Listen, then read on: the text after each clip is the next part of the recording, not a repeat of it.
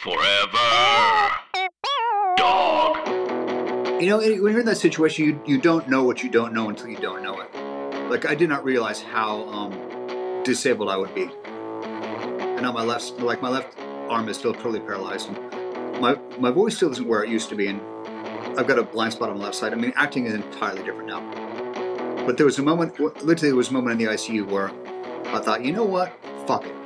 I beat Hollywood. I became a success. I moved to LA as a kid, became a successful, built a career, became a successful actor. If I can beat, if I can beat Hollywood, then I can beat a stroke. So let's go.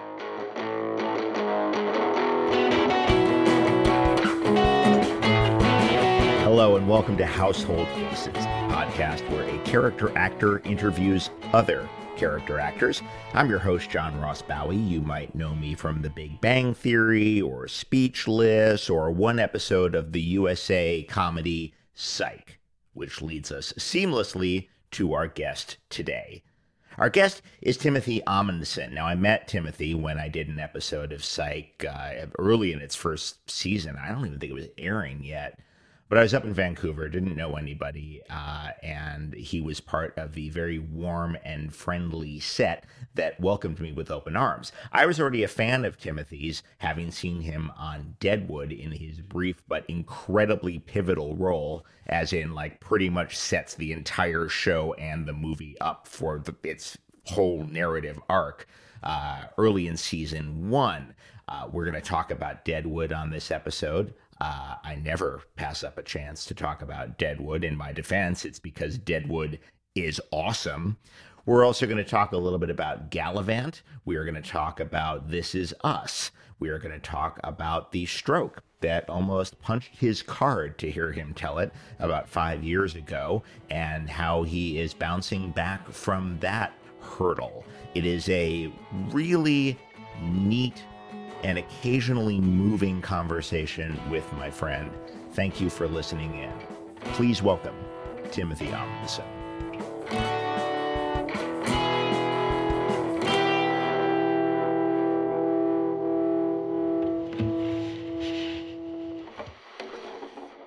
Timothy Omundson, thank you so much for doing this. John Ross Bowie, thank you for inviting me to be part. I've um, long since been wanted wanted to chat with you and be a member of your uh, your awesome club. Well, what, what's nice about this is that I, I actually I, I I think I know a lot of the answers to these questions already, but I'm going to pimp you into them anyway, and then we're probably going to discover some new stuff along the way. So I, I think this is going to be a net win for me and the listener.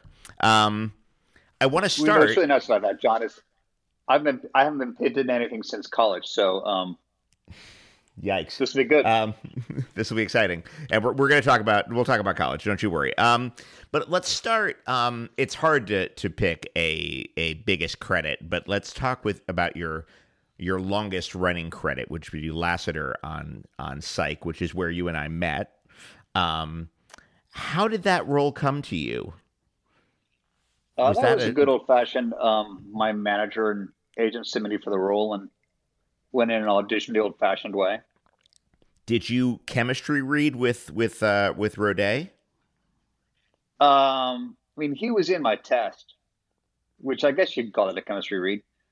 Although, um, let me go back here. Um, prior to getting psyched, I had not tested for a show in like eight years. I was pretty convinced that I was never going to get a job with the traditional testing route route. Really? Route route. I've heard it both ways yeah, I just I could never get past that. I would go up occasionally. I mean, pilot seasons were never great for me. I was always kind of like getting what my long term job was by I was going to show up to do one guest spot and then it would get turned into like three or four, or in some cases, several seasons. So I was pretty convinced I was always going to be the guy who goes in the back door. Is that you? You had a recurring on Chasing Amy, right? Not Chasing Amy, uh, uh, Judging Amy. Judging Amy. Yeah. Yeah, I did. Um, yeah, that, that's when it started out as nine episodes, or no, it was supposed to be three episodes, and ended up being ninety. Wow, that's or ninety-seven, give or take. Um, at 90 is fine. The um, I've never done 90 episodes of any. I haven't done 90 episodes of this podcast. Um, Yeah. The uh, so the testing process, and I, I think my audience has been at this for a while now. But there's there's a few different tiers uh, that you go through. Think of it as the uh, the NCAA finals, but for very insecure people. You you go to a pre-read with a casting director. You go to a producer session where the people who actually created the show take a look at you. Sometimes you get to skip the pre-read, and then you. Uh, the way they used to do it is you actually went in person in front of the studio that was producing the show and the network that was producing the show. Those were often two separate appointments. They're doing a lot of this more on tape now, but it's a very long, rigorous process that I, I personally believe is designed to break some people so that they understand who who can cope under pressure. I do not disagree. Um, how many levels of hell did Dante have? Uh, they were closer to eight or nine, I think, but it's you know it's clearly and um, if I don't know if you've ever tested for uh, network for CBS, but they used to take you down to this weird basement at that building on Fairfax Yeah. and Beverly. Yeah, that was like, oh, I'm actually being taken to hell right now. This is I am being lowered several Malebolge here. At the quote unquote television air quotes television center. Yes, the television center where they uh, where a lot of CBS's corporate decisions are are made. You would actually go deep underground. So you had a lousy streak with testing, um, and then this opportunity for psych comes along. Were you, you'll pardon, psyched, or did you just kind of figure this was a lost cause? I know that one I was really excited about. Like the audi- the first audition for um our produ- the producers went so well. Like it was such a positive experience that I literally walking out the door was like, I'm going to leave before I screw this up because they were being so so complimentary. And I just sort of like felt like right in that audition, I really had the guy was in the pocket. Oh, that's wonderful. So how do you approach? Well, how do you approach a character? Let's let's start from the from the ground with this guy because Lassiter's a very specific kind of character. He's almost the he's almost the Margaret Dumont to Roday's Groucho Marx, Very much so. right? fact, you know, there's um, there's that real sense of like stiff, aristocratic, no nonsense. But you obviously have to have a goofy side, or else it doesn't work, or else it just looks mean. Yeah, so he was. I mean, I went into the audition only having the sides, and it's like, oh, he's a cop. So I put on my dark blue cop suit, and I get in the room, and Steve Franks, the amazing and lovely creator, goes, "Just so you know, before I even started, just goes, just so you know, it's not, it's not NYPD Blue, it's Moonlighting." And I thought, oh, okay, I know how to do that. okay, okay, So that immediately gave me permission to kind of be funny and just lighten up, and be uh, loosen. I just got to loo- unloose, loosen my, unhinge my screws a little bit of the tough guy cop that I was getting ready to do. Well, it's it is really actually now that I think of it, there is a huge debt to moonlighting in the show's self awareness, in the show's fourth wall poking, the uh, the sort of cinematic tributes that were layered throughout. Um, there's a there's a bunch of uh, yeah, I never thought about that, but yeah, there, it's absolutely a a a Dave and Maddie homage for a big chunk of that show's run. Yeah, and Steve was very, very. As we started the show, Steve was really um, not hiding that aspect at all. So we all kind of leaned into that, and then once I got to the actual testing in the room, I did. I read with James, and who um, ended up giving me a gift, which I didn't realize was a gift at the time. So James Roday Rodriguez, who's an incredibly talented actor and improviser, starts going off book in my in my test and infuriates me. So I, I I do one read, go out the room, just breathing fire, and Steve comes out and they give me they take me to the hallway and give me a note.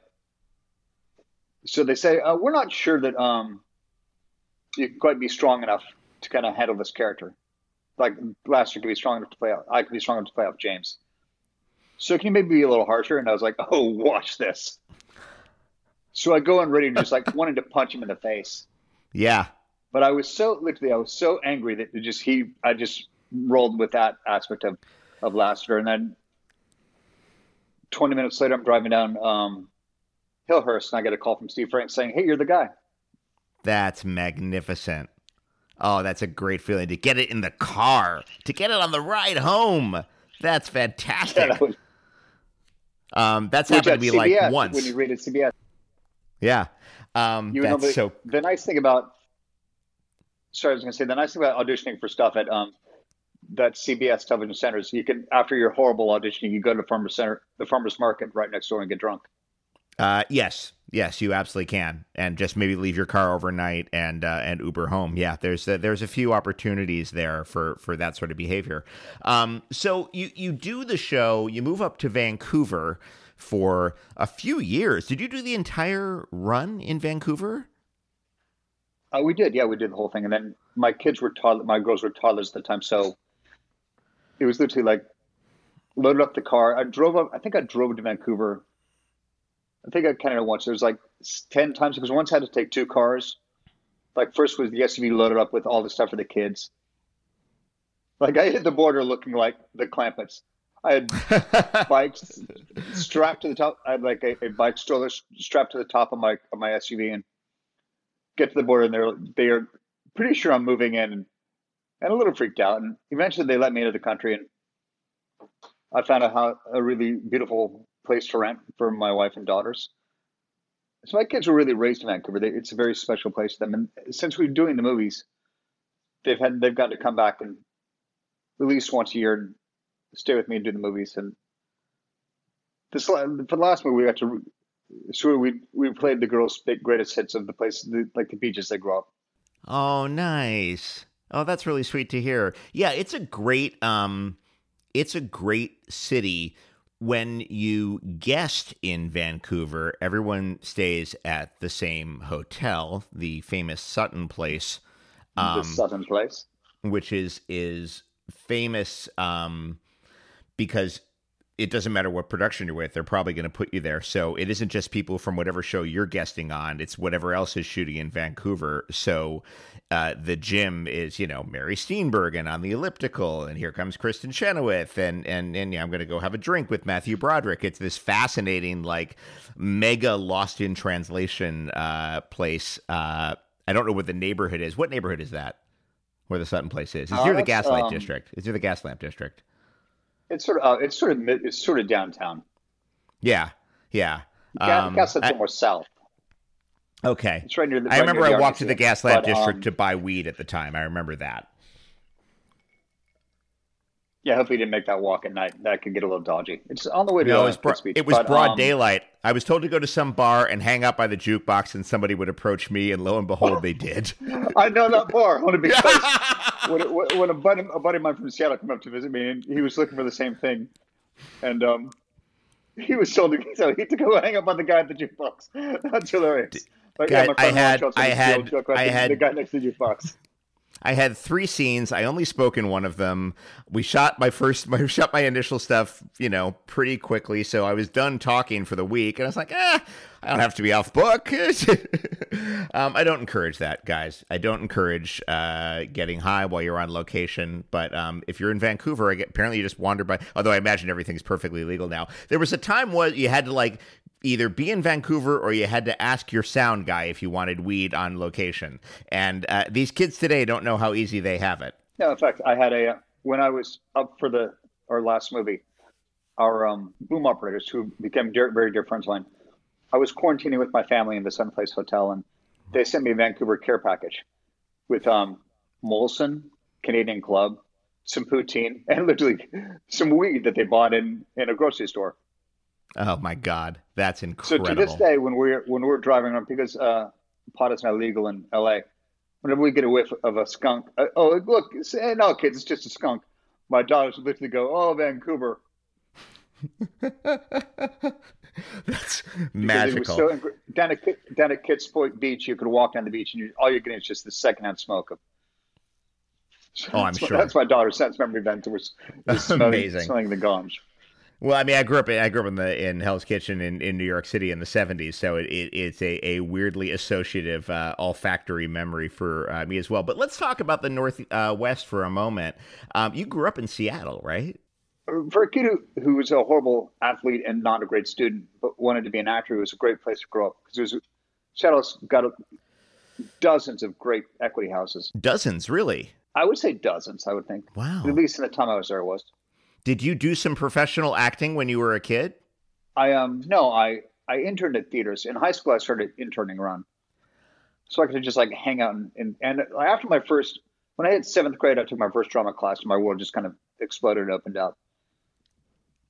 So by kind of twelve years old, I had sort of gotten through everything I felt I could get out of junior high drama school and started taking classes at the really amazing Seattle Children's Theater.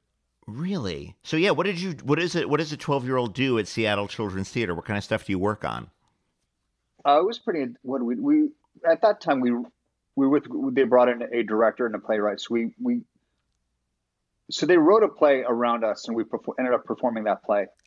Interesting. I've just re- this was in '84, and I've just recently found a Facebook group dedicated to this this young adult training program class of '84, and reconnected with all these other kids who were at the time now, of course, they're middle aged people, but well, little kids at the time trying to figure out what the hell we were doing.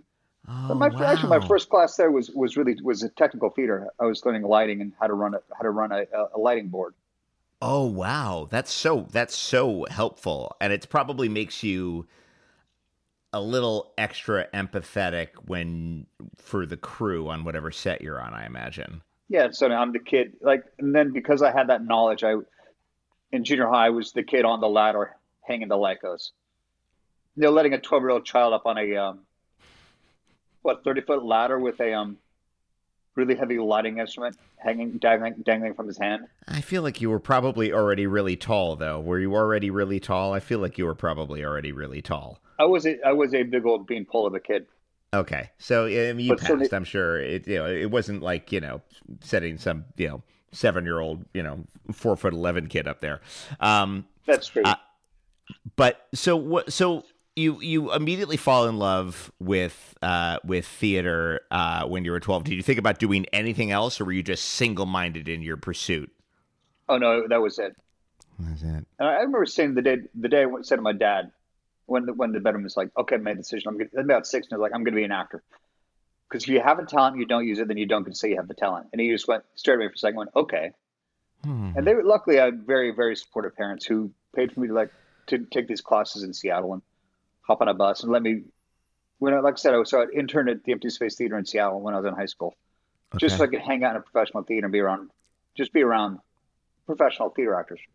Yeah, yeah. I, I think you probably learned. You can probably learn more there than you could in a conventional class setting. I imagine. Absolutely did. And like, there's one of the best actors I know is a local Seattle Seattle actor, a guy named David Pichette. Okay. And uh, I got to watch him do three different roles over the course of my years there, and it was incredible watching him go from rehearsal to um, performance night. Was um, pretty pretty amazing. In fact, the day before I went down to before I flew to LA for my theater school auditions, I told him I had these auditions coming up, and he took me up on the main stage, and literally played uh, Yorick to my Hamlet, Jimmy Tyrone to my James Tyrone to my Jamie. Like did my did my monologue, me perform my monologues to him, playing off the. So I actually had these had a human being's face in my head when I would was somebody down down at college and auditioning. Oh my god! Like this incredible gift this man gave me. So hang on, you did you did um, Alas Poor Yorick, I knew him Horatio, and which which monologue from Long Day's Journey? Do you remember? Uh, it was the um, God, yes, it was the um, him. Uh, I think it was Jamie talking about uh, sailing. Oh, I can't remember the exact lines to it though. um, that's that's incredible. What roles had you seen David play? Uh, I saw him do Don Juan and um, Irma Vep.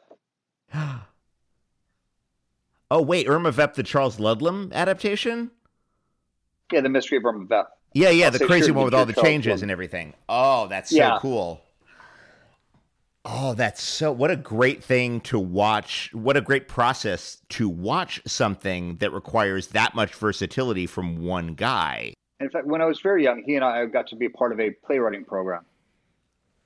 For where, um, again, they brought in a, a playwright, and we workshopped a production of Frankenstein for um, the Honolulu Children's Theater. And David was in this, so I and I was so admired this guy so much. I and I was a great mimic at the time, so I he had this beautiful voice. So I, I could mimic David's stage voice, like his just sort of speaking voice was. He reminded me of um. God, what's so yeah, my one of my favorite character actors. Um. From Casablanca. Um, Claude Rains, Peter Claude Lorre. Rains. Claude, Claude Rains. Rains, okay. That was Claude Rains. Yeah. Yeah. Sorry, there's, there's a few in there. You know, Yeah. he, had, he had this voice like Claude Rains, and um. So I um, yeah, so I admired David greatly, and then he kind of mentored me along the ways of preparing for college, and but no, but I never did anything. I never. I think actually I did make um, sixty-five bucks once for doing a play at um, with these same playwrights at Seattle Center. We did um, which is sort of the big um, Seattle Center is where they had the World's Fair Okay. in '63, Okay. and they, they have a great amphitheater there, and somebody decided to put on a play. So I think I made like sixty-five bucks to do to do a um a play there. Was it an original? yeah, it was it was written um by Carl Center, who was our playwright from the Young Artist Training Program. Oh, that's awesome. And I took So- that money and I bought I bought the most '80s jacket. Like this thing was right out of a Yalha video, or Was it the uh, a a puffy '80s jacket with the sleeves rolled up kind of thing? no, it was like, it was like a high collared with like kind Oh. of a, a overlapping um, angular. Um, I'm pretty sure there was some there was some padded um, sleeves in there. Nice, nice. Like it could have been in a Robert Palmer video. Oh, fantastic! Good for you. Good for you. Um, It, I it hope there really, are it was- photos. It was, straight out of the uh, Take on Me video. Oh, glorious! Oh, sign me up. Um, so you went. Uh, you mentioned going down to to L.A. for your theater school auditions. Um, you got in and went to USC, which is a pretty competitive program with a lot of great. one of the great things about USC is that um, they've got a real working faculty. Like that, that faculty are are still working. They miss class because they're doing gigs for better or for worse. But they've got like a real foot on the ground sort of quality to their instruction. I hear because they're they're still in the thick of it. Did you did you feel that? Did you get a sense of like, oh, these are actual professional, still professional actors who who happen to be teaching us? Um, yeah, and certainly at the time I was there, which was, see, I got there in '87 and left in '91. Okay. Some some of our professors were like, honest to God, really like theater actors from LA. Mm-hmm. There was I can't quite remember. The, I think it was the it was either the company theater or the group theater in LA. There was one of my professors was um rather famous for being the first guy to drop trowel on an LA stage. That's magnificent. What in a production of Hair or what? I, I don't think it was that um, formal. Okay. Oh, I see. it was a very it was a a lot of very those- bold tempest. Jack Romay, rest in peace. But then we got a lot of those. A lot of his colleagues came back to direct our shows. Oh, cool. So we had some really hardcore. We had some really hardcore um, early '60s, '70s theater guys and gals uh, teaching us. Well, I mean, for a while there, um, what's his face? Um, oh God, he is the killer in the first Dirty Harry movie. Andrew Robinson, I think is his name. Yeah, Andrew. Yeah, Andy, Andy was there. Yeah, Andy okay. we became the associate dean right after I left. Oh, no kidding! Wow. Yeah, he's been teaching there on and off for for decades, I think. And that's, I mean, yeah, what's cooler than having a you know a guy that gets killed by Clint Eastwood as your uh, as your acting professor? Um, what kind of stuff did you do when you were at USC? What kind of plays did you do? I, I got really lucky early on. I was um I was sort of on this. I was sort of. I figured I was destined to be a classical theater actor. I did a lot of Shakespeare. And there, I was doing Shakespeare, Shakespeare and Chekhov. I think I got my first main stage. Totally boasting. My first Go ahead. main stage my freshman year, which um was uh, not very common. What? So and I'm did- gonna I'm gonna yeah. I'm gonna lead you down this boasting path for a moment here, um, this because we're, Sean, go ahead. uh, but no, but I, I, it's this is the place for it. One and two, I think it it it helps give some insight to your arc. So here you are. You show up. You're what are you six one, six two, somewhere in there? I at the time I was six foot. Yeah, I mean I'm six foot now, so I was probably six foot then. I don't think Okay. that's funny. But I was Um, tall. I had a super deep voice, and I Yeah. could um grow a beard really, really easily. Right, right. Was your what what uh state? This is eighty seven to ninety one. That could mean anything. What stage was your hair in? Were you in super lawn hair, uh, Tim Omundson era, It, or it was it was it, it eventually became yeah. My freshman year is when I first like kid, eighteen year old kid away from home. Immediately grew my hair out as long as I could because there's nobody telling me to cut it until it got to the point it was just too much even for the roles I was playing. well, because you've got So a quality, you have a quality that isn't super common in because you were only a couple years older than me, but you have a, a quality that isn't particularly common in actors our age of our generation, which is a sort of a dashing air to you. And and you're you're you can it it's it's no, but it's it it's it's very natural. It's not affected. There's just a little more Errol Flynn in your DNA than the average actor who was born in the late 60s, early 70s. Because we all grew up watching, you know, Dustin Hoffman and Al Pacino and Gene Hackman and that wave of actors studio guys. And you've got all that stuff, but you've also got this quality about you that is a little more old school and a little more, um, oh God, I'm going to comfortably say foppish. You could I will totally embrace the popish. It definitely comes across in Lassiter, wouldn't you say? So freshman year, I'm doing I get uh, Claudius and um no sorry I get Capulet in Romeo and Juliet, Oh wow! and they gave me the most amazing the most amazing cape. Like it was like a full on Superman like Superman cape. It was like floor almost floor length. And boy, let me tell you, man, I could work that cape. Talk about foppish. Did, did the role? Did the play become a play about a cape? Was it less about cross star-crossed lovers and more about uh, uh, the, this one dad and his cape? Yeah, I think there was some dead kids in there too, but um, mostly about the dead girl, the, the, the, the dead girl's dad's cape. Um, what um, what else did you? I because you know I, I- I didn't go to I didn't go to theater school, so I'm so jealous of people who got to do these enormous classical roles when they were like 19 years old. I love to hear stories about this. What else did you get to do? I got to play Claudius and Hamlet and Hamlet at one point, Oh my and god! um, and then my senior year I did Iago. That's wow. Um, unless I'm mistaken, Iago is the first or second most What? amount of lines in a Shakespeare play. Am I right about that? It's the it is the it's the first. Yeah, it's the it's the first and Hamlet's second. Yeah, it's a popular misconception that Hamlet talks the most, but it's actually Iago who just cannot shut the fuck up. Okay, this is before you've got like a cell phone with uh, with uh, an app that can help you learn lines on it. How does a 21 year old guy get off book with all that text? Um, that was just good old fashioned. I used to write my lines down at the time. Oh yeah, I still have to. yeah. So I just buckling down and writing out all the dialogue and pounding them in my head. It wasn't. It was college. wasn't doing much of anything else. Oh, okay. So it so yeah, that like is a also. I mean, it's funny. My my daughter's at an art school right now, and I'm always asking her to be kind to her academic teachers, um, uh, who are you know stuck teaching biology to a bunch of you know art teens, which I don't wish on anyone. Um, did you did you find that like your your non major electives really went to the went to the wayside? Yeah, I mean, I tried to do everything I could to focus around theater. Although, because I did have to take some general ed stuff, and for some god awful reason, I took it. I found myself in an ROTC class about the history of a war, which I thought, okay, that you know, that's history. I I should learn this stuff. what was that class like for for uh, gentle, non-athletic uh, uh, Timothy Omundson? I just really tried to take as much of the history side of it as I could and, and approach it as as a role, and going, this is all just Okay. research for some role I may play in the future. Ah, interesting. Do you feel it has come up? Well, it's interesting. Right now, I'm remembering stuff as the horrors that are going on in the Ukraine right now. They're talking about basically the war of attrition. I keep thinking back to there was a chapter on George Washington's war of attrition. Mm-hmm. So it's certainly still remembering. The thing that did come back, not necessarily that class, but um, my geology class, because I had to take one science. The reason I got a BFA is because there was no math, no hard science. Right, right.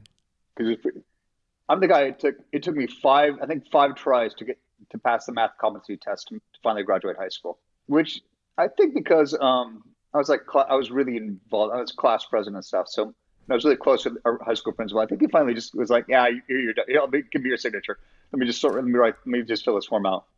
I eventually I did a show called seaQuest where I was sort of the science guy, and my very first monologue on, and I actually had it was a TV show, and I had a monologue because we called my character my character's name was Doctor Levin, we called him Levin the Explainer because it would bring me into then get, just just lay pipe of ex, exposition. Mm-hmm. Mm-hmm. And I had an entire speech explaining karstification to the crew of this submarine. It was, it was really, it was, it, I, I was grateful for all my Shakespeare training to be able to make sense of these incredibly um, scientific terms. But I, I kept, that was one of the, for some strange reasons that's one of the few text like general regular education textbook I kept. So I went back to my geology textbook from college and, and looked up the karstification chapter. But that's great. So you actually have some idea of what you're talking about. You have some. You can. This isn't just words coming out of your mouth phonetically. You have some authority. Exactly. But um, and I think yeah, it's like Shakespeare. You can't do Shakespeare unless you know what you're talking about.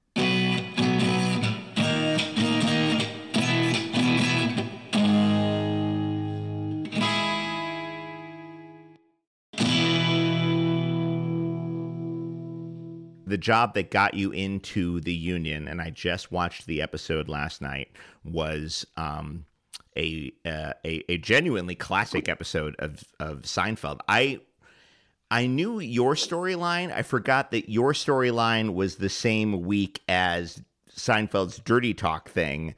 I I, I right. forgot they were in the same episode. Um, it is.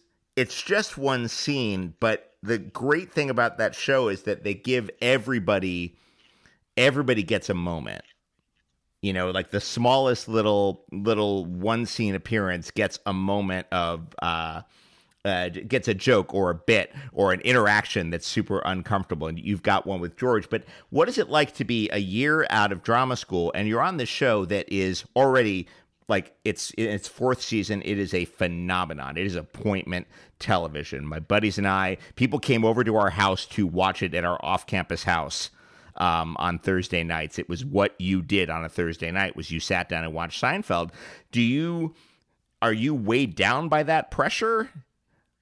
You know what? I had actually because i'm waiting tables at the time as an actor in la trying to scrape some dough together i'd never actually seen the show Amazing. But um, and it was really it was like I was it was part of my career. I was just I was still. I mean, I, I didn't like I said I didn't have my SAG card yet, so I get into this room to audition, and it's it's eight. The part is eight words. I have no idea what's going on in the scene, and um, so I go in. I think Larry David's there, and Tom Cherones, who's directing the episode, I think says to Larry, "Do you want to explain the scene to him?" And Larry goes, "No, let's just see what he does." so totally just flying by, and I would say whatever the hell I did apparently it was funnier than the redheaded kid who went after me. Okay. So suddenly I find myself on set, having never walked on a soundstage before, oh over at God. CBS Radford. Yeah. And figure, well, they'll explain it to me now. Little realizing they didn't really have time to um, teach the um, the one day guest star with the eight words, a how to act, and b um, what that was the scene about. So I literally just um, um, the guy playing my dad, whose name I just looked at, um, that wonderful Warren Warren Frost, uh, the amazing actor from Twin Peaks. Uh, uh, yeah, uh, Grace Zabriskie's the mom. Um, the dad is. I'm gonna look this up right now.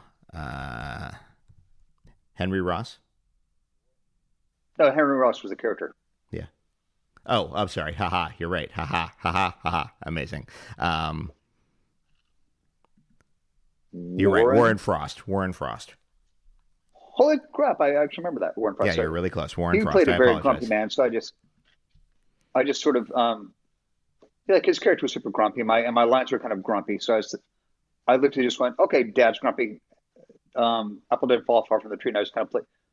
There was a lot of character development with my with my eight lines. That's fantastic, So- though, because I mean, you can you can take your cues from from anything, but that just makes a lot of logical sense. This guy is my dad. He raised me. I'm supposed to be at college, but I'm conspicuously sitting in the living room. I've probably picked up a lot from this guy. That makes perfect sense. And there's there's actually an exchange in the lines with um, Jason Alexander when he comes in as his future brother-in-law, Yeah. and Susan, my, my sister says, "This is my little brother Ricky. I'm from college." And he goes, "Oh, hey, great. What what are you studying?" And I think the line was, "Or what's your major?" He goes, and I said, "Say, I think the first is, I don't have one. The other one was, I'm not sure, or something." But it, the point is, it was it was one specific thing, and I, I based my role off of. Uh, I think it was not sure, so I just think, okay, he's just dumb. Yeah. Not that if not that you're dumb if you don't have a major in college, obviously, but But um, if you're not sure what your major is, that doesn't speak well of your intelligence. True, and um, so I was playing that, and then um, they get into the um, we get into rehearsing it, and they tweak the line to um, "don't have one." Yeah. So suddenly they think I've based my entire character off of, of hey, he's grumpy and not that smart. It's suddenly out the window. Now what do I do? But but the great thing is the first day on set. So I walk into the soundstage at CBS Radford again, having never been on a stage before, and I see a bunch of food. I I wander over to the craft service area, reach for a pot of coffee, and they're out of coffee. So it was an industrial coffee machine, which was exactly like the one I, I was using at Johnny Rockets, where I was working at the time slinging burgers on Melrose. Okay. So out of muscle memory, I, I dumped the grounds and looked. I started making a pot of coffee. My God. Dumped the grounds, looked for the filters in the coffee. Guy washes over and goes, "Oh no, what are you doing?" I like, "Oh, you got a coffee. I was just making another pot." He goes, "No, no, that's my job." And I just went, "Oh, this is sweet." Like I'm in a place where people make me coffee. Awesome. That is magnificent. I feel like I tried to help carry something on my very first set, and uh, they're really strict because you could hurt yourself doing that. So they're really strict about you not doing that. I got barked at for that. You just got a, a, a warm chuckle for trying to make a, a coffee for the crew. That is a, a, wonderful story. So did you do that? I don't know if you remember this because it's got it's like 30 years ago now, but did you do that scene um, on tape night in front of the audience? In front of my audience, uh, you know, I almost don't remember. I'm sure I did. It must Okay. have been. Okay, that's because that's a you know yeah, that's don't that's a only because only because I remember um, in between our final our final rehearsal and taping, um, sitting out, going and sitting outside the uh, the stage, and Jerry's leaning against the wall, squatting down, leaning against the wall of the stage, eating an apple, and I made some comment of it being uh, my first job, and I'm going, "Oh, it's your first job! You're, you're great! Congratulations!" It was very sweet. That's why there wasn't a great Seinfeld, but I remember him being very nice. And years later, I was in the the Canter's parking lot, Canter's on Fairfax, with my dad.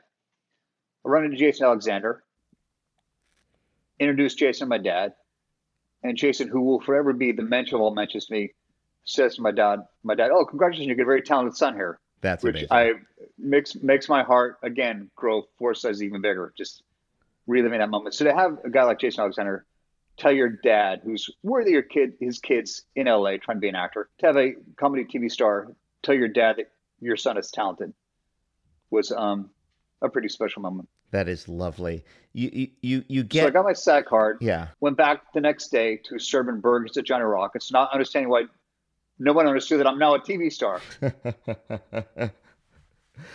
this is which Johnny And then my Rockets, the one on. Melrose. This is the one on Oh, Melrose. this, this is the original one on Melrose. Yeah. yeah, it's not there anymore. But yeah, okay, that's glorious. Um, yeah. So what is that like? Because I, I had to go back after a couple of uh, uh, after a couple of uh, TV gigs to to some day job stuff. Is it um, was it just sort of par for the course? Did you in fact have a little bit of a chip on your shoulder? It's fine if you did. Um, I probably, I'm sure I did, but then I realized I wasn't going to get me any jobs really quickly. So I um, eventually just realized it's part of the course. And was like, I better really do well in my auditions now. Nice. The re- the real uh, kick in the cojones was um, I got dropped on my agency at the time Uh, after or before you booked the Seinfeld gig? after the Seinfeld gig. Oh, for fuck's sake! I had um after my college showcase, I was one of the, the lucky guys who who I, I got the manager. I got a card from my manager from a man who became my manager, who eventually somehow I, I um stumbled my way into William Morris. wow. my first agent there was this amazing catcher named Laura Kennedy, who's a very sweet woman who was friends with my manager. He called Laura and said, um, "I got a kid, you're gonna love him."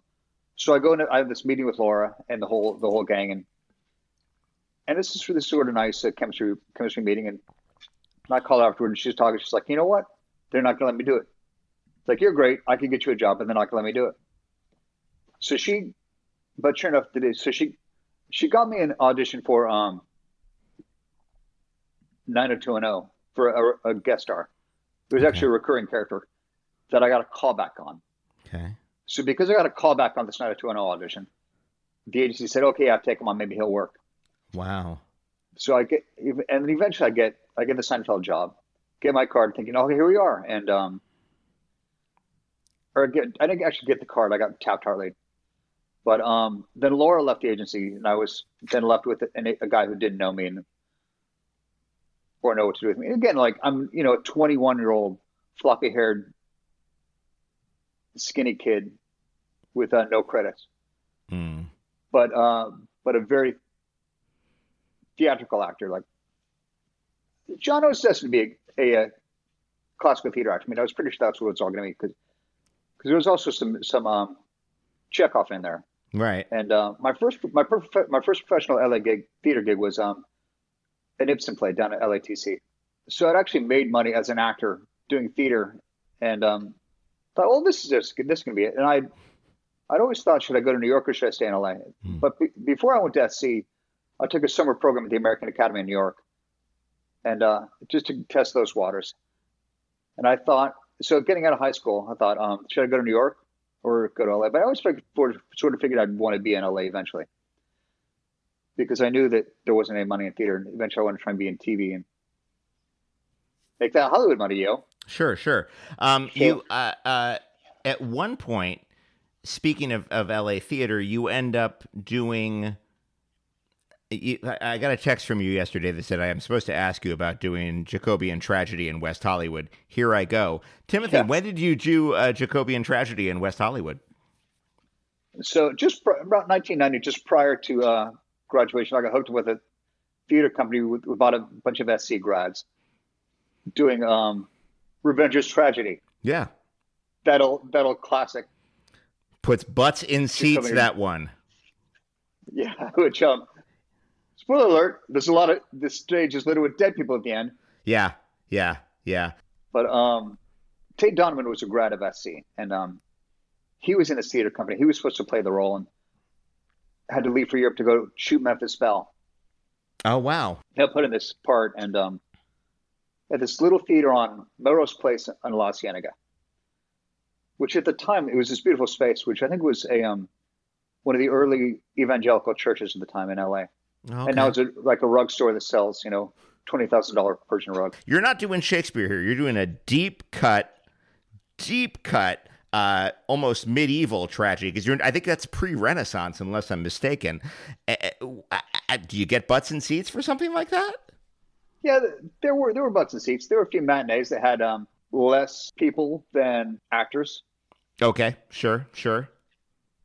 because, like I said, it's it's Revenger's tragedy. Hmm Every, the stage is littered with dead people at the end. I'm one of them. Sure. and I hear one of the one of the Blue Hair matinees, I hear they're all dead, but that one's still breathing.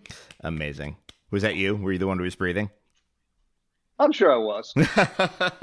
we, we had a um, I can't remember the name of our director at the time, but he was he was an Englishman who um would occasionally take to um drinking a six pack of Guinness in rehearsals and then screaming screaming the actors being like, "Oh, you fucking Americans!" so it was very exciting. and a Um, great um, introduction to that world. Going, okay, yeah, I'm not, I'm not amongst, I'm out of, I'm not in Kansas. yeah. But one of the best things to come out of that show was at the corner of, of Melrose Place and La Cienega was a restaurant called, get this, Melrose Place. hmm And um, an older actor one day gave me probably the best piece of advice I'd ever gotten as, as a young actor struggling in LA. He said, figure out where who's got the good happy hours. Oh. So, and it just happened. This bar on the corner had a great happy hour, so I could go in, drink a beer for an hour, nurse a beer for an hour, and have seven plates of um, pot stickers and Chinese chicken salad. And that's dinner. Where I met my buddy Charlie, who eventually became on to be a very good friend, and got me in, in my next theater company. And this company, we eventually would do sort of guerrilla theater around town, and we started doing. Uh, one of the guys, Michael, opened a um, sort of an actors' gym on the Gardner stages. So would just be a bunch of actors doing monologues, for, sort of down. It's Gardner just above Hollywood Boulevard, I think, Oh yeah, I know that space. just above, above between between Sunset and Hollywood. mm-hmm. It's a bunch of actors doing monologues for each other, and some people were working, others trying to figure out how they'll do this. And so we started doing these monologues. We do sort of nights at like Highland Grounds on Highland, like suddenly you're doing monologues in, coffee houses. You're right, right. Oh, that's cool. Yeah, I, I, I know Highland Grounds too. Yeah, that's right. Uh, that is also right above Melrose Avenue. Um, yeah, that's. neat. I mean, that's a fun. Uh, the '90s in LA. I didn't get here till 02, but the '90s in LA always sound a little kind of dreamy and halcyon to me. Um, it just. And maybe it's just the lack of social media uh, cut down on the douchebaggery a little bit, but uh, it just seems like a, a really a really uh, fun time.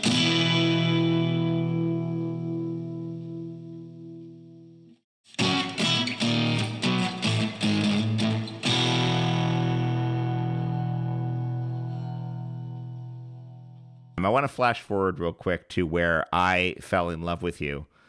Um, I speak, of course, of a show that comes up a great deal on this podcast, David Milch's Deadwood. Um, When you, at what point, di- when when you auditioned for that, for one thing, when you auditioned for that, did you get the whole pilot script, or did you just get your sides? I think I just got my sides, sides of the breakdown. So that is a very stylized kind of writing. Everybody compares it to Shakespeare. Uh, how do you go into something like that? How much? Uh, how much description is in the stage directions for you to come out with this this uh, this tenderfoot, as they call him frequently? Uh, the dude was, um, as they also call him, was the breakdown was really specific of him being basically a rich dilettante, Okay. completely out. So I had enough of it, and I could tell by the from just the words who who the guy was, and having just come out of theater school, and again thinking I was going to be a classical stage actor. I go to Paramount, and I'm excited as hell just to be on the Paramount lot because Sunset Boulevard is one of my favorite movies of the time. Yeah, and that's all. That's all shot just right there, uh, right out in the open on the So- Paramount lot. Yeah. The audition was in the old writers' building. Oh, And nice. I walk in and I'm like, I'm in this, I'm in this beautiful suit and this um really great tie, and you know, you do the thing where I'm sure all actors do this. You immediately go to the sign-up sheet and you you take the glance and you see what agencies the other actors are with. You go, oh crap, that guy's at a much better agency. Shit, he's gonna. Which I, as I got older, I stopped doing. I stopped that self sabotage. Oh, don't do that. Don't don't scan the sign-in sheet. That's that's absolute murder. Don't do that at all. Yeah.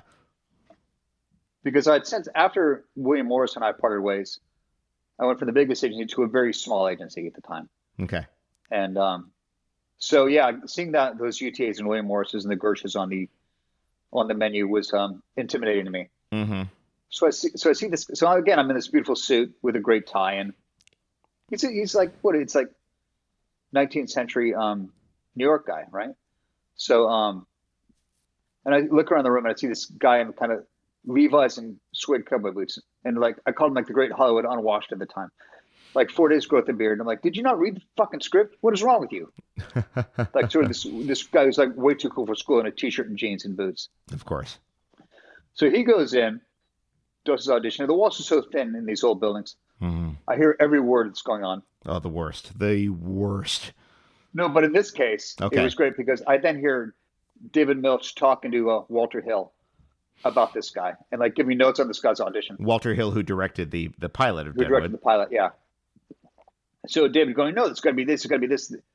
So I'm getting the laundry list of what of what David. Well, I know you're looking at your face right now. That's What David wanted. amazing. So what I do have to say, feather my own cap. All the notes were what I was going to do anyway. Ah, good. So I go in, and I've already got a little win in myself because I, I'm I'm pretty confident my choices are, are going to be the right ones. And again, because I, I knew I knew how to use heightened language, and basically always stood in first position. I oh wow. First position. Uh, did you did you take ballet in in drama school? Yeah, yeah. And I then I couldn't stop standing up in first position for years because I was always on stage, or so I thought. Okay. Until I finally, I had directors on stage going, "Stop standing like that." stand normal. So I um I do the piece and uh Walter Hill goes Milch is um Mr. Milch is um kind. And Walter says to David or he says to me he goes, Young man, that's a very fine piece of acting. oh. So I'm feeling pretty good and walk I, I think I walked out and called must I don't know if I had a cell phone at the time, but um either went to a payphone or called my wife Allison and said, I think this one's mine. Nice. like it was one of those where most of the time I never thought. There very rarely have I walked out of auditions going, "Yeah, this one's fine," but that's when I was like, "This this one's fine." You know, you So know for do- certain when you've blown it. You know absolutely Yeah. for dead certain when you've blown it. But knowing that you've got it, that can be a little uh, that can be a little iffier. cut to hearing they do want me for the role, and again, it's it's a guest star on the pilot, Right.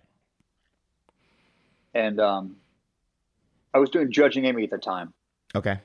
so, and I think I was already committed to an episode, so um, the schedule didn't work out, so I didn't get the part in Deadwood because HBO went, "What do you mean there's a conflict with, with this actor? Go to there's no conflict. Go to the next guy." Wow. So the next guy got it. I'm looking at my ones. One day I get I get a phone call from my manager saying, "Hey, uh, did like David Milch and Walter would like to know if you want to, if you can drive out to Santa Clarita tomorrow and meet them." Wow. So I said yes. So I drove you know the several hours north, Yeah. go on set, and um, I see Walter and David, and David goes, "Hey, you want to work tomorrow?" Oh my god. It's like, uh, yes, sir. So I guess what had happened is the actor who got the job, he um, rehearsed one scene. Something didn't go well. David went off, I'd, and I, I don't know if this is true, but I'd heard Walter went out. I'm going to go get a cup of coffee and said, "Give me the other guy." So that apparently is how I got. And by then, um, my commitments on Judge Amy were done. oh my god. So I show up to set, walk into the scene. It's already lit and blocked. My head is spinning that I'm getting that I'm a getting to, to play this role. And I meet um, gosh, I'm blanking on Molly Parker, who the amazing Molly Parker plays my my wife on the show. And it's a scene where like there's kind of intricate blocking. I walk in, it's a head full of steam of it's the um, darling we bought a gold mine and we sort of had this spin and kiss and um and I had this kind of rather big monologue about how great we're going to be hmm and literally just trying to like just the fear of trying to figure out how the hell I make this other guy's blocking work for me. But we shot the scene. I didn't get fired. and again, I was still pretty. I was still pretty new to acting at the time. In a lot of ways, New to acting on on camera on, anyway. on camera. Yeah, which but what's interesting about Deadwood and everyone mentions this is it's that combination of close frame heightened language that is a little unusual. Usually if your language is that heightened you're in a theater. There's, you know, the nearest person is 20 feet away from you in the front row. Here you're framed like chest up, but you're still doing this very grandiose verbiage that almost has a meter to it. And everyone Absolutely. Go ahead. No, I was saying in that case, I was really lucky that I got to work with Molly because she's she's such a quiet actress and so still, and so I could really. She just was very open, and I could zone into her and locking on on her rhythms and take them over. Then then the first day, like the, the first big big day. It's not the very first day, but cut to my next episode when they decide to keep this guy around, hmm and um, However, I'm briefly. doing this. However, briefly, poor dead Brom. Yeah. Spoiler alert. Poor Brom. But I'm doing this scene with um, Ian McShane. Mm. who I was a huge fan of. Yeah. So and I, I'm walking down the stairs to this in this saloon, and Ian has this amazing, grandiose introduction of like Brom Garrett, the Scourge of Deadwood. And I go up and I and I do a shot of whiskey whiskey with him, and we do the scene. And I literally and I'm so excited. I'm I'm like I'm almost shaking. And I literally thought to myself, Tim, you're in a pretend bar drinking pretend whiskey with Ian McShane, a guy who you want to be. And your character wants to be Swearingen. So don't fucking act. Just say the words and be in the moment. Like you're already it's already here. The circumstances are already real. Don't act. Oh my God.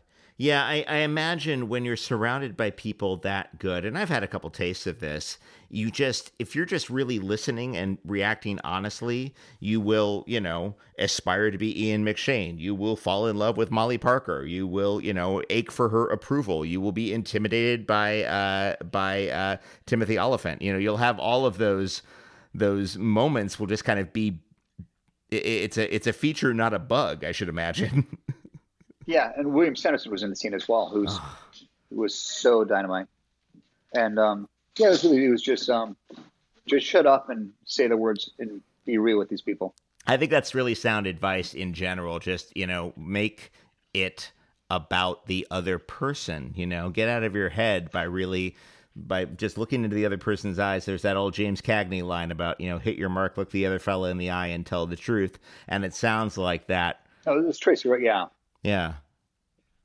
Did you get a sense of how kind of historic Deadwood was going to be in the TV landscape? I think I did. Again, I only, I think I did three episodes. I guess it was like it was that Yeah. thing where I I'm dead. They keep me in. They decided to keep writing me in. But uh, I remember going to this read through for the second episode, and um, also being on set and just watching the other actors going by and seeing like actor after actor and going, "Holy shit, they got that guy for this role! This is incredible!" Like just seeing this cast and realizing, yeah, this this is a big deal. Well, those first few episodes are bonkers because you've got uh, the great Jim Beaver, uh, Keith Carradine still on the show. He only lives a couple extra episodes past you. John Hawkes on it. I mean, there's so many good people. Uh, Brad Dourif, who I keep trying to get for this podcast. He is my white whale. Really, Ah, Hey, Snow Brad a little bit. I'll see if I can help you with that. oh, grease those wheels, and I will be forever in your debt. Um, uh, yeah, Um, it, it's it's such a um, I did a rewatch um, before they they released the film. Um, so you get killed off of this great show super early on. You get thrown off a cliff, and your last words are "mother," which has got to be. I shouldn't laugh. no, but I um, I remember this. Never in a million years would I do this now, but saying to Mister Milch, "Really, mother? That's that's how I'm going out." And he's like, "Yeah, because because it's fucking perfect for your character." And then, of course, now thinking back, absolutely, but the the ego in me was like, I don't want to be the guy that says mother. Oh, it's so bit guilt- humiliating, but it is. He's right. It's perfect for the character. This guy is completely out of his element. He is a tenderfoot in every sense. What is Milch like? Is he, I mean, he can't be easy to talk to necessarily. Not mean necessarily, but I imagine he'd be crazy intimidating. Uh, he was intimidating, but he was he was always very pleasant to me. Yeah. I mean, he, he does. I mean, he's a, a very charming man. He certainly has. But you realize he's a effing genius. He Yeah. would come in and um, it was called. He would milch the scene. Like I've been doing this for a while. I, I think I know how to. I know how to break down a character in a scene, and then he would come in and sort of give his um Yale professor would take over and he would give a brief like he would give a sort of a lesson on what the scene's really about. Okay. And I would always go, "Oh shit, that's what we're that's what this is about." Having no idea the, the levels he was going to. There's a gorgeous moment of nonverbal acting in it where you are getting ready to go downstairs, maybe to meet Oh. Swearingen. John, Um, do you This know the moment I'm talking about? She's I asleep. was I wanted to tell you the story. I to really? story. I was, this almost makes me cry. It's it's one of my favorite moments ever on a set. So I had um yeah. So he's getting dressed up to go uh, prospecting, I think, and That's right. and it's, so there's there's no dialogue in it. And Walter Hill's sitting on an apple box underneath the camera lens. And if it was really it was silent movie acting, and David's on set, and he starts directing me. I think I'd, I'd had offered to um the room that so I would love to see to show Brom putting on his cowboy hat for the first time Wow. because yeah. it's this whole it's this thing and um so the scene's really it's like it's him in a mirror like looking at himself and while Alma's asleep and David Da- so David's directing and like directing me like put on the hat and do this and straighten your hat and he goes now cough then once my hat's on I'm all dressed and present David goes now cough because I'm trying to I'm trying to wake her up so she can so she can witness me in my glory he Amazing. goes now feel like an asshole and it was it was the greatest moment ever. And I, I'm still I get I get a little um, goosebumpy thinking about it. Oh, I can, I can only just having this imagine. experience of having, yeah, having somebody like Milch give me this like the silent movie directing, like cough, now feel like an asshole. Which the asshole part was really easy for me, being an actor feeling with that imposter syndrome. And the tragedy is that she is awake. She's hiding the fact that she's awake. That's the really heartbreaking part is that she kind of is awake and she just does not want to engage, but you see her eyes kind of flicker Yeah. open slightly. Oh, I love that scene so much. It's it's funny for a show that's so famous for its dialogue. Uh, the, the one of the moments that really sticks with me is this gorgeous little silent moment. I got to rewatch it now that I know what's going on uh, just off camera. Um, so when you get killed off Deadwood, is there a sense of like, oh shit, what now? I mean, I've just done something really good. Um, Absolutely. Yeah. Oh yeah. okay. So I was. So then it's like, and just sort of somewhere holding out hope that they bring Brom back as a ghost. Yeah. Or Brom has Because, a twin um, brother. I think I did pitch that at one point. they were like, "Get the, get out of here, knucklehead," because I mean, they brought the incredible Garret Dillahunt back, oh, that's right. That's right. He did two Who different was- roles. Yeah. as if he wasn't amazing enough as Jim. I'm trying to remember the character's name, the man who killed Bill Hickok. But um, he was so amazing in that role, and um, and that eye that he had, his messed Mhm. up eye, mm-hmm. was not makeup. That that was just Garret doing that with his eye on his on his own. Really? That whole that because in the first season he plays the guy who kills Wild Bill uh, Cody, and that's his that's his own eye. Just there's no like. Yeah, he, he's got it's got kind of this hooded eye, but no, that was. Uh, my and Garret God. was so handsome. They they had to like they took a shears to his beard one time, just like messed up. to clippers kind of messed up his beard to make him look all wrangly. Oh my God. And then Um, they brought him back as that incredibly smooth character who who loved Basil Hayden and um, unfortunately killing prostitutes. Uh, yeah, and then eventually kills himself. Yeah, I could talk Deadwood all day, but we're going to move on. So, how long between? So between Deadwood and Psych, there's probably some work, but I don't think there's a ton of big work in there, is there? Well, there was um, there was seaQuest. That was between Deadwood. Oh, and... uh, hang on. No, no, no, I'm wrong. Yeah, no, Uh, it's, it, no. seaQuest is '90s. twist- Let's see. So Deadwood probably ends in 04, 05, um, oh, oh, like 06. Deadwood ends. No, there was, and- that was definitely the downtime. Yeah, okay. So I see a couple things here. I see, you know, the stuff that we all do an episode of this, an episode of that. You do a CSI because you're not an LA actor unless you've done a CSI. It's like being in New York and not doing a Law and Order. Law and Order, right. Yeah, it's, it's you know, we, we've, I, I, I almost had a Miami. I kept coming close to Miami and I never got one. And I Oh, will. I, got- I got a, I got a Miami story. Uh, oh, really? Hit it. Would you So- do work with Caruso? I did. So it was the days of they had just started doing the one day guest star. Okay. So I get this guest star role, and they're like, "It's one day," and, and it was the first time I really. And again, I just I didn't have a lot of um wind in my sails, and I my manager decided like that was my line in the sand is I'm not doing a one day guest star. Interesting. Like you want to you want to you want to get you're writing a guest star. Mm-hmm. You want you want you want a professional actor, then hire then pay a professional actor rate. Right. So we so we draw a line in the sand. I go to do the scene, and it's um.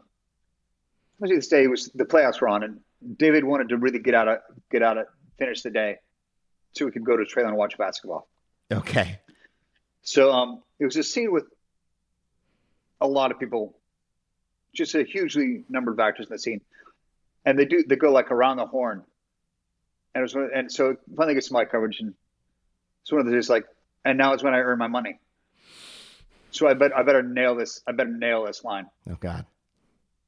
And I do it. And David walks up to me, and Lindsay goes, "We have a professional," and fist bumps me, Oh, that's fantastic. which Uh. which made me feel very good. Uh, that, ter- that I was so scared because he's got a prickly reputation. I do not think I'm speaking out of turn when I say this. I am usually fairly political on this show. I don't like to gossip, but Caruso's reputation precedes him. Um, so that could that story could have gone any number of places. I was terrified for you for a moment there. That was you know, I was terrified. Imagine me. I, I imagine David No, Caruso was wandering over to you. He's going he's going to kill me. He's going to start crying. I, what's going to happen? I what's prior to getting psych, um, or in between the psychs Deadwood, yeah, there were there was the downtime areas where um, I think Alice and I were engaged, and um, I just could not get ahead of. I couldn't get like three episodes, three episodes of anything in a row, right.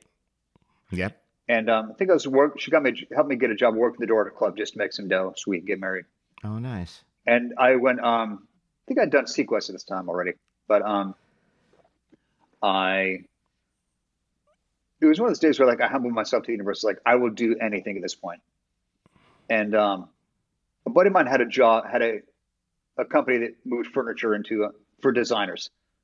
So some rich person would buy a couch, and then I was one of the guys who would deliver the couch and take it into this mansion in Beverly Hills, and they'd say, "Put it there." No, no, no, no, no. Put it over there. And I went, "Okay." And it was there. I was like, "He was like, look, I'll give you sixty bucks cash if you want to come with furniture for a day." And then uh, so I did that. and went, "Okay, fine. I am, I am back to manual labor, having done construction stuff prior to uh, college." Mm-hmm. It's like, okay, fine. And I really feel like because I went, okay, yes, I will move furniture. I will go do manual labor if it keeps food on- my table and my fiance happy. And the very next day, I get a job. I get an audition for Xena, which was a massive cult hit. Yeah. And this was right at the time where I was like, if I could just get three jobs in a row, and it was a three episode arc. But in New Zealand. So I'm on a plane. I'm, I'm on a plane to New Zealand, wow. working with people who are still like my lifelong friends. That had to have been Uh, such. and I was, a- so it was that moment of, yeah, I really think it was. It was that moment of like humbling myself to the universe, going, okay, this would have, having had the conversation every actor has, of, what can I do for money Mhm, mhm. with a theater degree? yeah. Like I have no office skills. Right. That's I, I there's so many stories. I, I I like to think that I'm sort of above and beyond magical thinking, but there's so many stories of people being like, you know what? Fuck this. I'm going to grad school and then the job comes through. You know, it, it is it, it happened to me early on in the pandemic. I was I was kind of thinking like I I might have I wasn't sad necessarily, but I was like, I, I think I'm just kind of, you know, I think I've done my best work. It might be behind me. Eh. And then I got an HBO Max gig that turned into something else. And, it, you know, it, it's amazing how, um, how, uh, this is going to sound weird. I can't think of a better way to phrase it. The universe listens when you give up. No, I, I'm, I'm a full believer in, in manifestation. yeah. Yeah. Yeah, I Um, really am. No, it, it, it, it proves itself true again and again.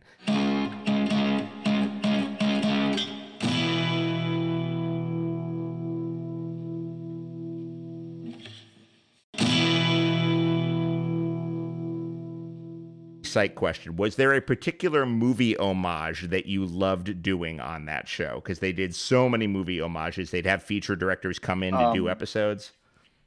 Yeah, it's got to be the Shining episode. Oh, did. of course. Because James James Rodriguez, who wrote with that episode with Todd, um, is a massive horror fan, Mm-hmm. and um, wrote wrote me basically playing the Jack role as the Lassiter slowly loses his mind.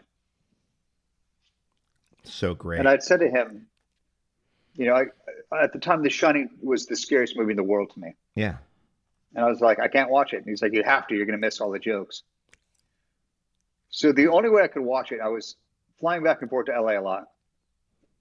So I'm, I'm on a plane, sitting in first class. You watched it on a, like on an a- eight-inch screen. No, I watched it on my laptop. Yeah, so the eight-inch screen on a bright, on a very in a, in a plane in an incredibly bright sunny morning is the only way I can handle watching The Shining. You tipped a flight attendant to hold your hand.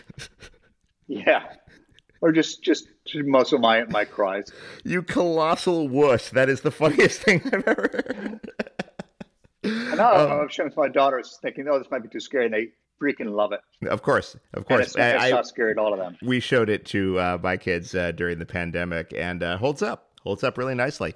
Um, so you keep getting these gigs in other countries. You keep getting these amazing gigs in Vancouver, in New Zealand, and that eventually takes us to Ireland for Galavant. Um, first off, how Right, so- psyched were you to to book a musical?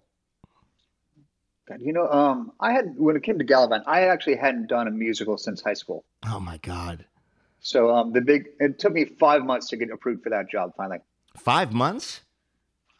Took five months of auditioning to get that job because um, the president of the network, who's British, wanted a big, big British movie star for them Oh. because because King Richard was such a big role. Yeah, And yeah. um, You're the, you're the only So- American in an almost exclusively British cast, right? that that is correct. Yes, Yeah. Mallory's Australian. Um, everybody else was was either British or yes. Yeah. So yeah, I was the only, I was the token Yankee, Wow. which was um, super proud that a lot of times the, the crew said they didn't realize I was American, which That's was a um, good feeling. That's a very good feeling. because you know, I came up with the accent myself and Nice, nice.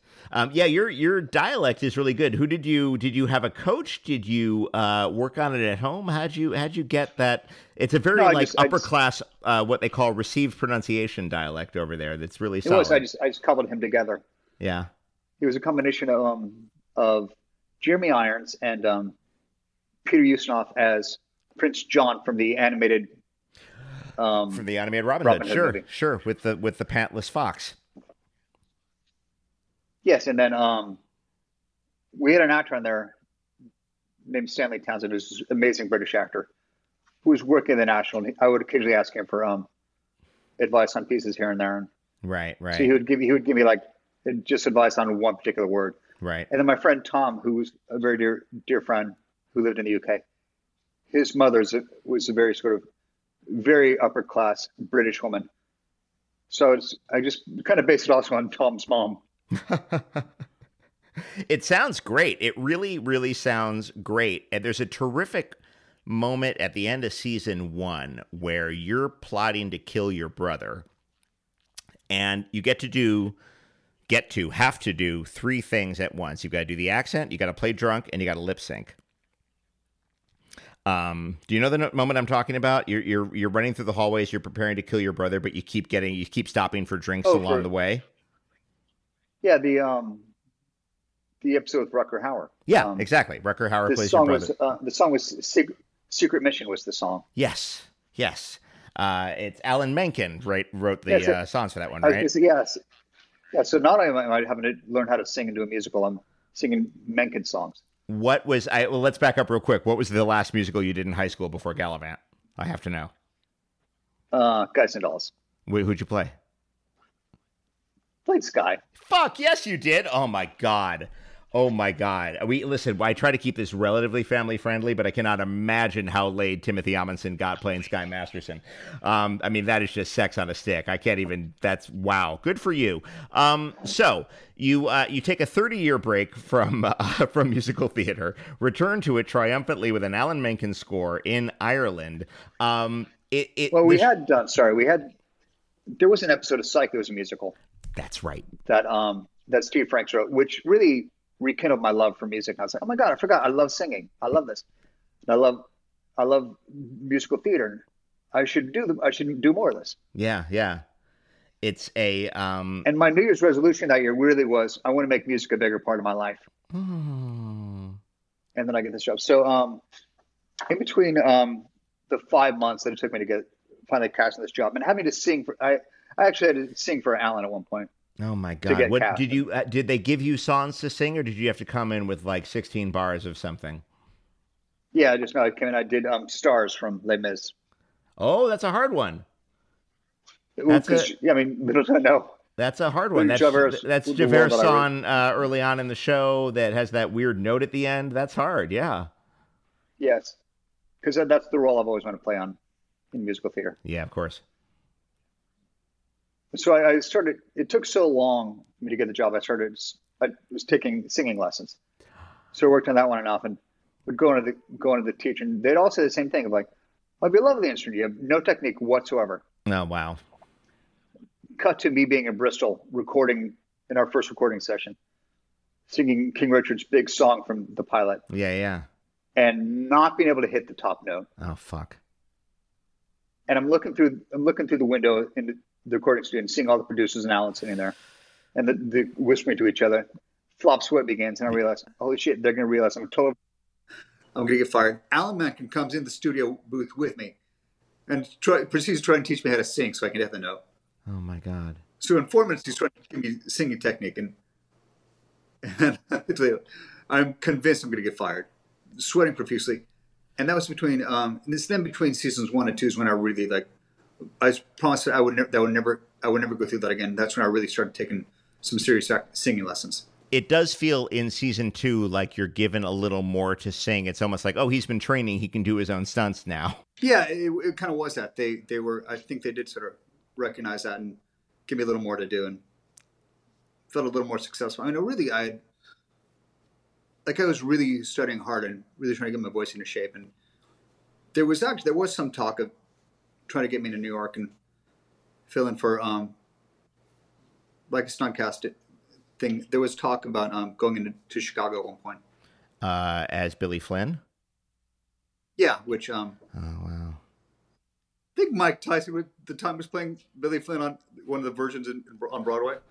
So it's a role that they'll just they just have people come in and out. Jerry Springer has actually done the role on Broadway of Yeah. Billy Flynn. Um, so it is a uh, how to put this a open minded casting process over there. yeah, regardless. exactly. But I did. I actually think there were talks with them to do that. So I, I kind of was thinking that, which had always sort of, of course, secretly had been my dream is to go and Of course. tread the boards of the of the Great White Way. Of course, of course. Um, I want to talk about uh, the uh, mishap you had in Tampa a few years back. Um, uh, Coming up on five years, actually. is it five years now? Yeah, because it would it would have been spring 2017, right? Exactly. It was April 29th. April- Wow, wow, wow! It's really coming up on five years. Um, uh, happy anniversary! Hmm. Um, but um, no, it is because uh, I would say it's, it's a survival anniversary. It's the fact that I'm still alive. So it is, it is it is kind of a day to celebrate. It was a massive stroke. It was a fucking massive stroke, and I, we, I, you probably don't remember this. We were supposed to have lunch, and you were supposed to be back from Florida, and we, I was like, "Great, we'll have lunch on this day when you're back from Florida." Text me in the morning, and I didn't hear from you, and I thought like, "Oh wow, we're just starting our bromance, and this guy's ghosting me," and then Sorry, your uh, a, a friend of your wife's called me and and and and gave me the the update. Um, was there a moment? I mean, there had to have been. I mean, you had to have thought for a moment like, "That's it. I'm not going to act again."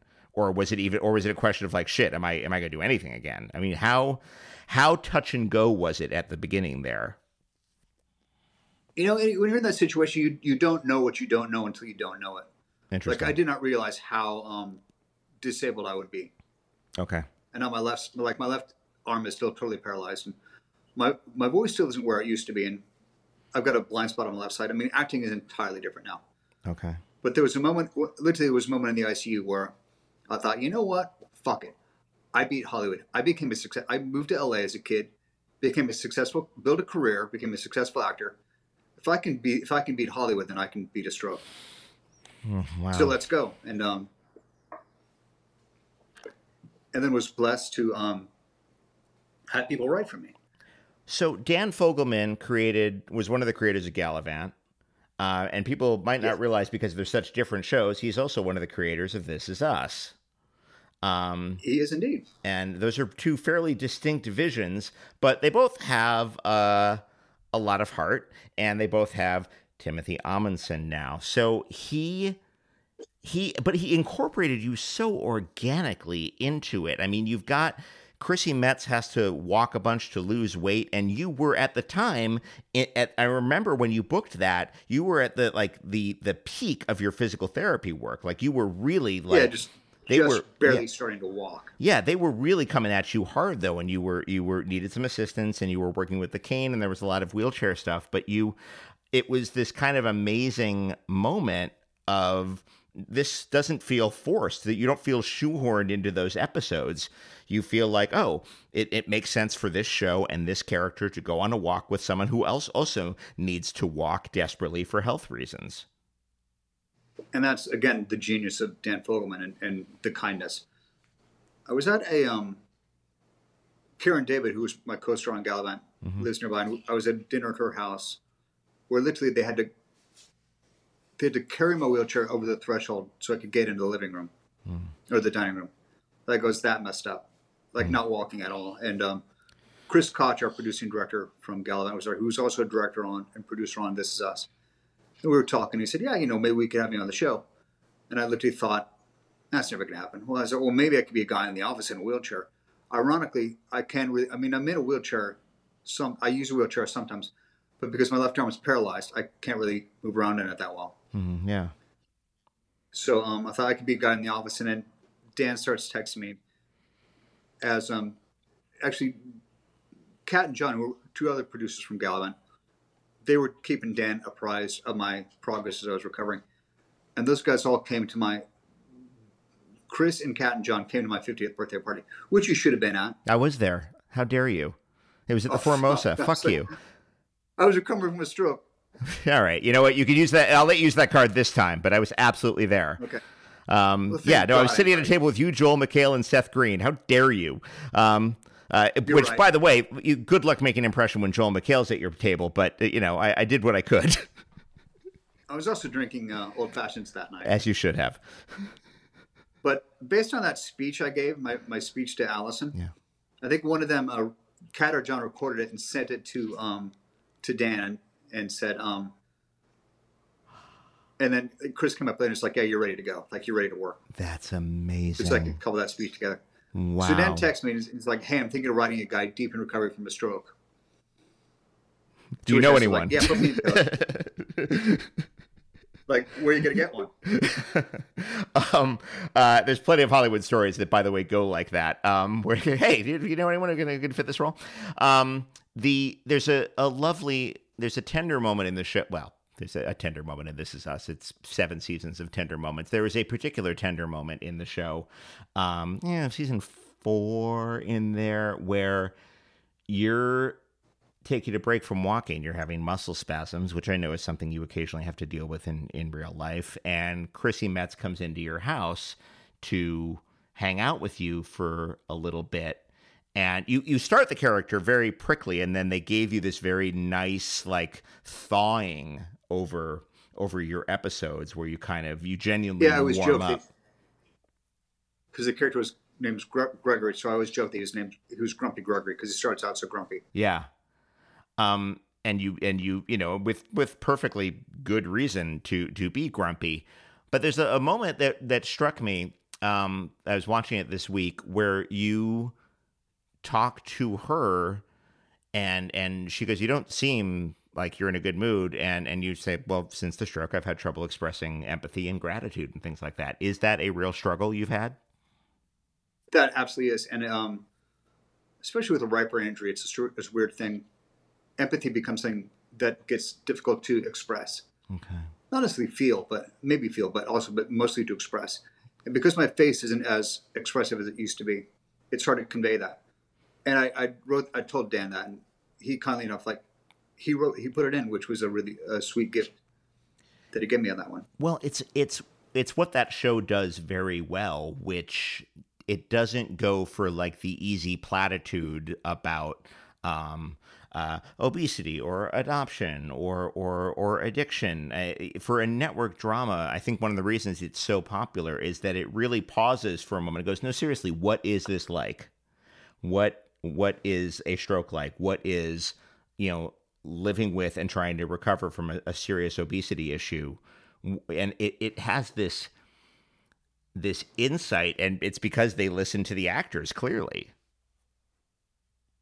Yeah, and they were open enough to to embrace that and show the warts and all, which I was really like, if I'm if I'm going to be working, which has been sporadic, and it's not, I can't pretend I didn't have uh, the I don't have these physical uh, dif- disabilities now. okay So that was always my fear of like, I can't pretend my my left arm works when it just doesn't. So can we can we use that and write it in somehow? all right all right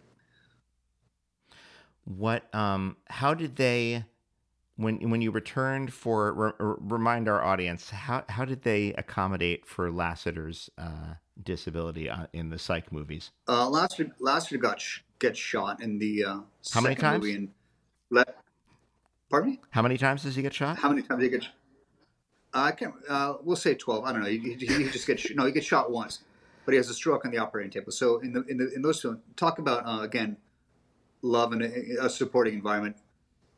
Those guys, Steve and James, again wrote wrote my recovery into the, the story. So Lassiter has a stroke on the operating table. That second movie is based on his recovery. It takes place in a recovery hospital, which I was in a lot of. yeah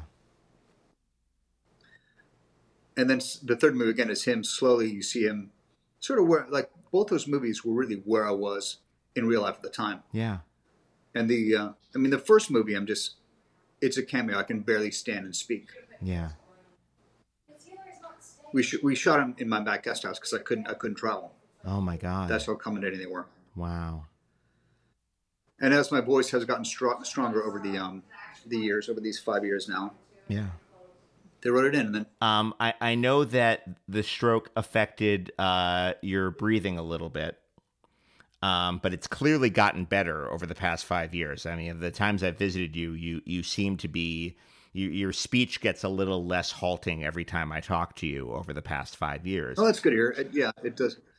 It does feel like my lungs my lungs have gotten stronger and stronger, and my voice is, is kind of dropped back down into the low register, where similar to where it used to be. Do you think you'll you'll sing again? Um, funny you should ask that. I um, we've been watching American Idol. It's one of our favorite um, distracting shows, Yeah, and no show makes me cry like American Idol. Cry it makes me cry yeah. because I miss it so much. But um, I literally I just text my old my old vocal coach and said I really want to start doing this again. I'm gonna cry. So I'm gonna after May we're gonna try and um, because the pandemic she's not in her studio's right, right around the corner. So we're trying to gonna try and get back in and see if I can start um, singing because there was one of the things I used to do in, in my clinic was with vocal training was um, I wanted to be able to sing Happy Birthday to, to Lily because Lily's 20th birthday was coming up, and I really wanted to be able to sing Happy Birthday, and I, I still couldn't quite I couldn't even muster that up. So um, sorry, John. I'm okay. I'm fine. But and I still to this day I can't really um pull it out. I'm still, I'm experimenting with ranges, uh, trying if I can try and, but I do feel like my voice has dropped back into a, a lower range. Uh, It's a little bit more of a proper like my proper more theater voice, Yeah. which is such shitty. Like having done all that Shakespeare and having like do you know Richard Richard Speight's great actor? You should have Richard on. Richard who? Richard and I went to theater school. Richard Speight. Oh yeah, sure. I know Richard. Yeah. So Richard used to call me Il Voce in college. In Oh college. wow. Wow. Italian for so the voice. that guy who had that voice, who Yeah. Yeah. Who like could hit the back row without any effort and um, be able to handle quick Shakespeare, trippingly off the tongue, to quote to quote the, the player, Um. Uh. and not feeling much out a lot of times. you introduced me to a British singer songwriter named Frank Turner, both literally and figuratively. You, you you told me to check him out. I did, and now I've seen him a couple times, a couple times with you, a couple times without you. Uh, and you and I got we we'd met on Psych, but we got to know each other a little bit better doing the Thrilling Adventure Hour, which was a very very popular live show and podcast here in Los Angeles, and we would cross paths there occasionally. And on one particular episode, you did a Frank Turner song um, uh, as a sort of bonus for the audience there. Can can you tell me a little bit about that? It was it was the holiday fun around, I think, Oh wow. because they want to call it the Christmas show. They call it the hun- holi- the holiday fun around. So I sang. Uh, I did a cover of, of Balthazar Impresario, which was one of my favorite Frank songs. It's about it's about a theater owner, and sort of in the age of the um, music halls dying in the UK, and it's one that always gets me. And so I um, have a history of, of trying to do Frank covers, and his voice is so much higher than mine. I can I can never quite do them justice. But you know, I think when you take that version down a register, there's a sadder quality to it. Um, and I love Frank's original, but there's something very special about yours because it is a little bit lower than Frank's that gives it a very literal gravitas. I think is uh, really nice. I am over the moon that you're going to go back into vocal lessons, and I wish you the best of luck with that.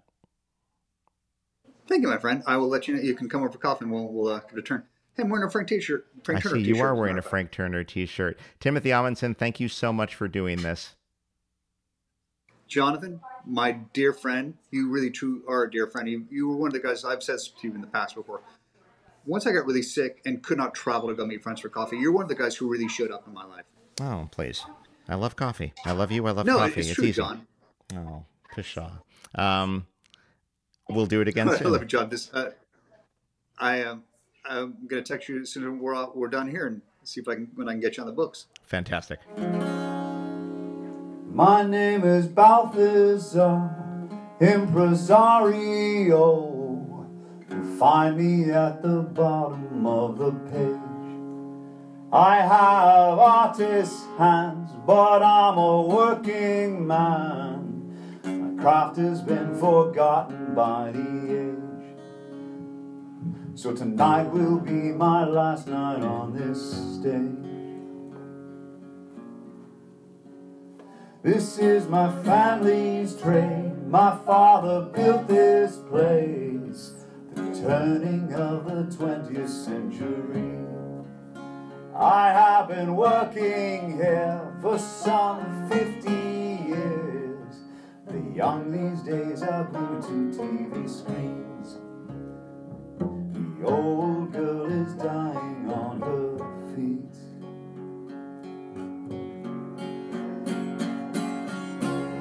Once more to the balls, one more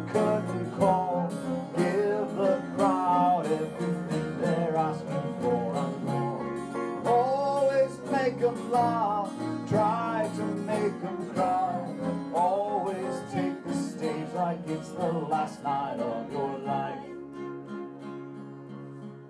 And that is an episode wrap on Timothy Omundson as we go out to the strains of him singing Balthazar Impresario by Frank Turner. You can find Timothy at Omundson on both Twitter and Instagram, and he shows up repeatedly on this, the final season of This Is Us. Forever. Dog. Household Faces is a Forever Dog production. Executive produced by John Ross Bowie, Brett Boehm, Joe Cilio, and Alex Ramsey. Produced by Ben Blacker. For more original podcasts, please visit foreverdogpodcast.com and subscribe to our shows on Apple Podcasts, Spotify, or wherever you get your podcasts. Keep up with the latest Forever Dog news by following us on Twitter and Instagram at Forever Dog Team and liking our page on Facebook. Until next time, when's lunch?